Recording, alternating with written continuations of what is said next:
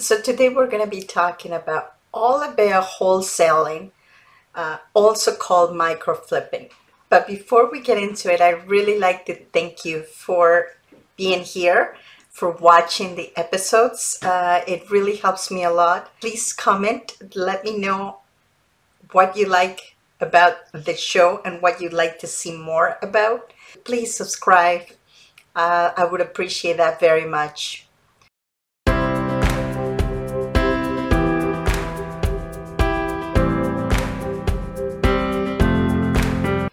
So let's talk about wholesaling. First of all, let's define the concept because I think that this is very misunderstood. A lot of people call it micro flipping. And that is because you're going to be finding a property very discounted. This is the key to understand.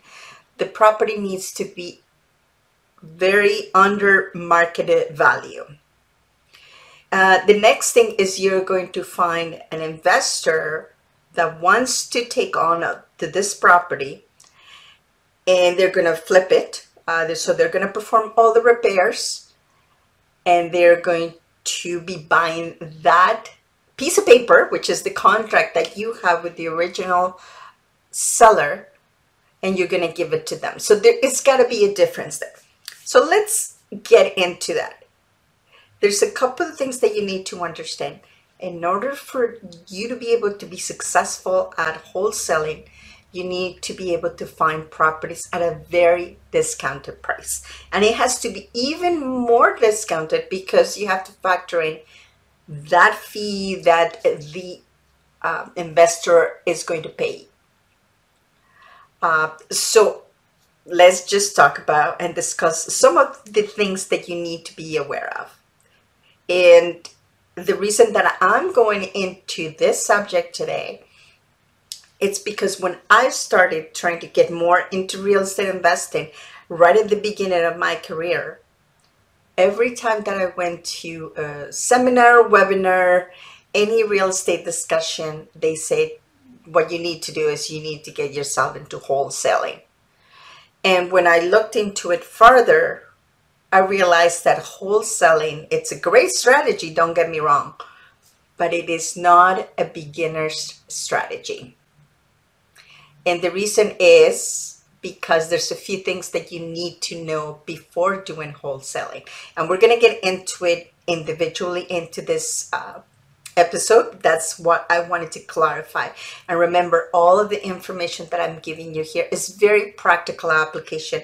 I am going to assume that you've want to start in real estate, but even if you have and you have run into a problem, you will resonate to what I'm trying to tell you because everything that it is in this channel is something that is practical that you can use right away. There's nothing that I'm going to tell you here that it's trying to make you do something or thinking that you're going to be able to do something uh, without effort. So let's let's get into the details of it. First of all is when you understand the wholesaling process, you will know why I'm saying that this strategy is not for beginners. First of all, finding a great discounted deal.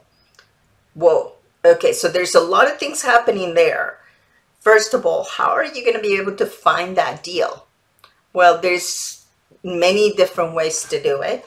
You could either advertise, you can uh, go and knock on the door and find out what's going on.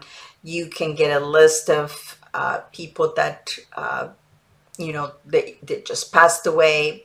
So when you look at that, there is a whole bunch of little things that need to happen in order for you to find that deal.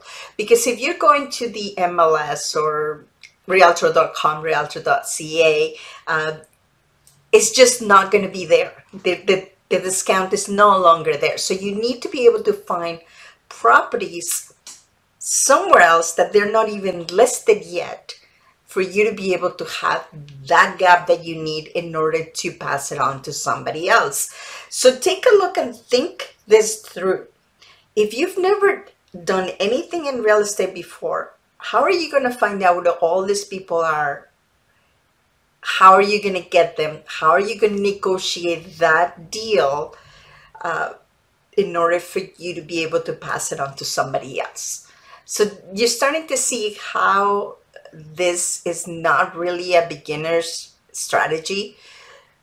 So the first thing that you need to do, this is if you don't have any money at all to get yourself into a property, the first thing that I would recommend you to do is to start either shadowing an investor or get yourself into some kind of profession that is related to real estate investing. You could be a contractor, uh, you could be a realtor if that's what you like, if you like sales. Remember, there's a lot of skills that you're going to need in order to find that great deal. And depending on where you are in the world, things are different as well. Like where I live, it's in Ontario, Canada. And here the market is very competitive. So finding a great deal is pretty much next to impossible. So that strategy might not work here at all. Another thing that is happening here that is I would consider wholesaling or micro flipping is people that get themselves into buying a, a condo when it goes into pre-sale. And that is a great way to make money, or that was a good way to get to make money. Um, a lot of um, builders, at least here in Canada, what they're doing is if the if the property is not going to be built for two, three years, they're actually giving you prices that are three years from now, taking into consideration the appreciation that is happening in the last few years. Which, in my opinion, that's the whole thing about buying below market value.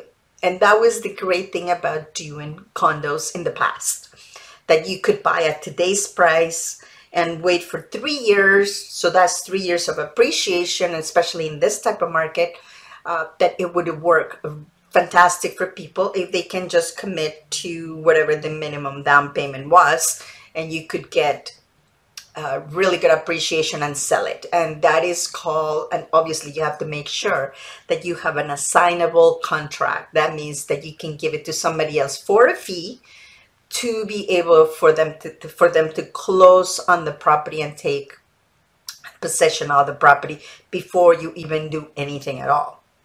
So that's one thing. The other thing that you need to consider as well is if you are in the States, is to make sure that you check the particular state law because in some states, wholesaling is not allowed. And if you want to do such a transaction, if you're able to find a property really undervalued and pass it on to somebody else, you may have to close on that property first and then resell it to the uh, to the investor that wants to do the repairs and flip it. So you really need to check what it is that is allowed in your state uh, before you do anything. So there, there you go again. There's a lot of things that you need to uh, get in touch with. So that's why it's important to start building a team in, uh, and then obviously to, to make sure that you can do it and that you're able to do it because it takes a great amount of time to find a great deal. So the next thing that it is also not really for beginners is how to estimate the repairs. Because remember, when you're looking at a deal or what you think is a good deal, it all depends on the amount of work that is required. And for you to be able to estimate what it's needed you need to have some experience, right? You don't have to be a contractor, but you need to have experience at least to see two, three, or four flips that you can take a look and how much each one of the items costs because every house is different. Some of them are going to require a lot more extensive work, especially if the house is dated. If it's older, it might be functional, but you know, they have a dated kitchen. It might be able, you might have to open up the walls to make it uh, open space. So there's a lot of things that you need to have into consideration. And if you're not able to estimate the repairs correctly, then when you're passing on to this deal to a possible investor that is going to buy it from you, So what you need to ensure is either that you have a contractor that is readily available to you so they can come in and look at quickly at the property and give you an accurate estimate as accurate as they could be. So you can pass on this information because remember you actually have to sell this contract to an investor this is not something that you're going to be doing okay this is a good deal buy it right? You have to explain to them how is it good for them to buy it from you because remember they're going to pay you a fee and they're glad to pay you that fee if the numbers make sense.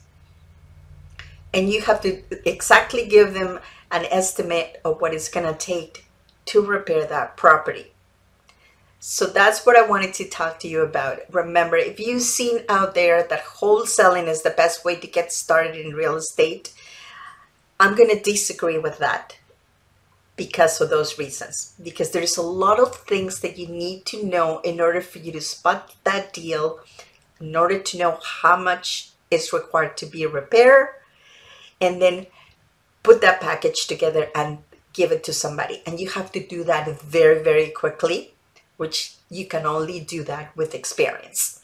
So who is wholesaling best for?